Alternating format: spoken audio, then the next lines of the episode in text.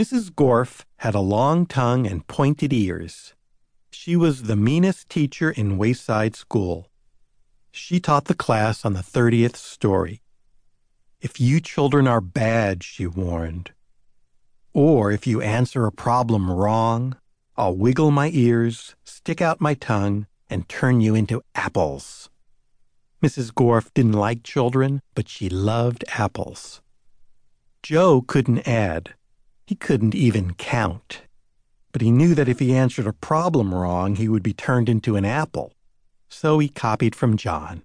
He didn't like to cheat, but Mrs. Gorf had never taught him how to add. One day, Mrs. Gorf caught Joe copying John's paper. She wiggled her ears, first her right one, then her left, stuck out her tongue, and turned Joe into an apple. Then she turned John into an apple for letting Joe cheat. Hey, that isn't fair, said Todd. John was only trying to help a friend. Mrs. Gorf wiggled her ears, first her right one, then her left, stuck out her tongue, and turned Todd into an apple. Does anybody else have an opinion? she asked. Nobody said a word. Mrs. Gorf laughed and placed the three apples on her desk. Stephen started to cry. He couldn't help it. He was scared. I do not allow crying in the classroom, said Mrs. Gorf. She wiggled her ears, first her right one, then her left, stuck out her tongue, and turned Stephen into an apple. For the rest of the day, the children were absolutely quiet, and when they went home, they were too scared even to talk to their parents. But Joe, John, Todd, and Stephen couldn't go home. Mrs. Gorf just left them on her desk. They were able to talk to each other, but they didn't have much to say. Their parents were very worried. They didn't know where their children were. Nobody seemed to know. The next day, Kathy was late for school. As soon as she walked in, Mrs. Gorf turned her into an apple. Paul sneezed during class. He was turned into an apple. Nancy said, God bless you, when Paul sneezed. Mrs. Gorf wiggled her ears, first her right one, then her left, stuck out her tongue, and turned Nancy into an apple. Terence fell out of his chair. He was turned into an apple. Maurecia tried to run away. She was halfway to the door as Mrs. Gorf's right ear began to wiggle. When she reached the door, Mrs. Gorf's left ear wiggled. Maurecia opened the door and had one foot outside when Mrs. Gorf stuck out her tongue. Maurecia became an apple. Mrs. Gorf picked up the apple from the floor and put it on her desk with the others. Then a funny thing happened. Mrs. Gorf turned around and fell over a piece of chalk. The three Erics laughed. They were turned into apples. Mrs. Gorf had a dozen apples on her desk.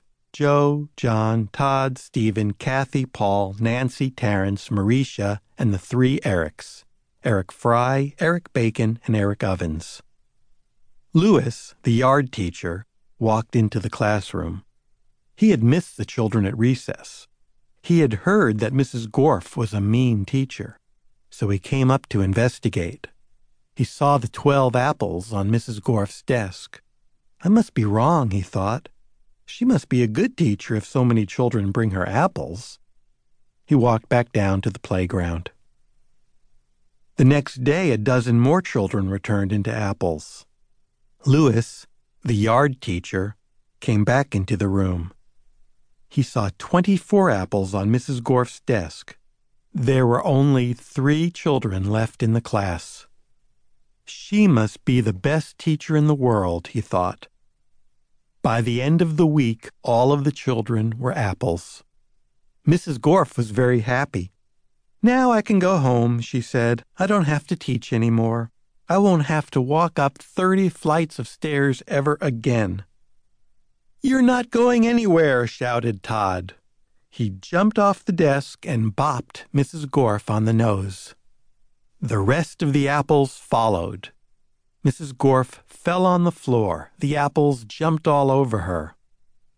Stop, she shouted. or I'll turn you into applesauce. But the apples didn't stop, and Mrs. Gorf could do nothing about it. Turn us back into children, Todd demanded. Mrs. Gorf had no choice. She stuck out her tongue, wiggled her ears, this time her left one first, then her right, and turned the apples back into children. All right, said Maurecia. Let's go get Louis. He'll know what to do. No! screamed Mrs. Gorf. I'll turn you back into apples. She wiggled her ears, first her right one, then her left, and stuck out her tongue. But Jenny held up a mirror, and Mrs. Gorf turned herself into an apple. The children didn't know what to do. They didn't have a teacher. Even though Mrs. Gorf was mean, they didn't think it was right to leave her as an apple. But none of them knew how to wiggle their ears. Louis, the yard teacher walked in. Where's Mrs. Gorf? he asked. Nobody said a word. Boy, am I hungry, said Louis. I don't think Mrs. Gorf would mind if I ate this apple. After all, she always has so many.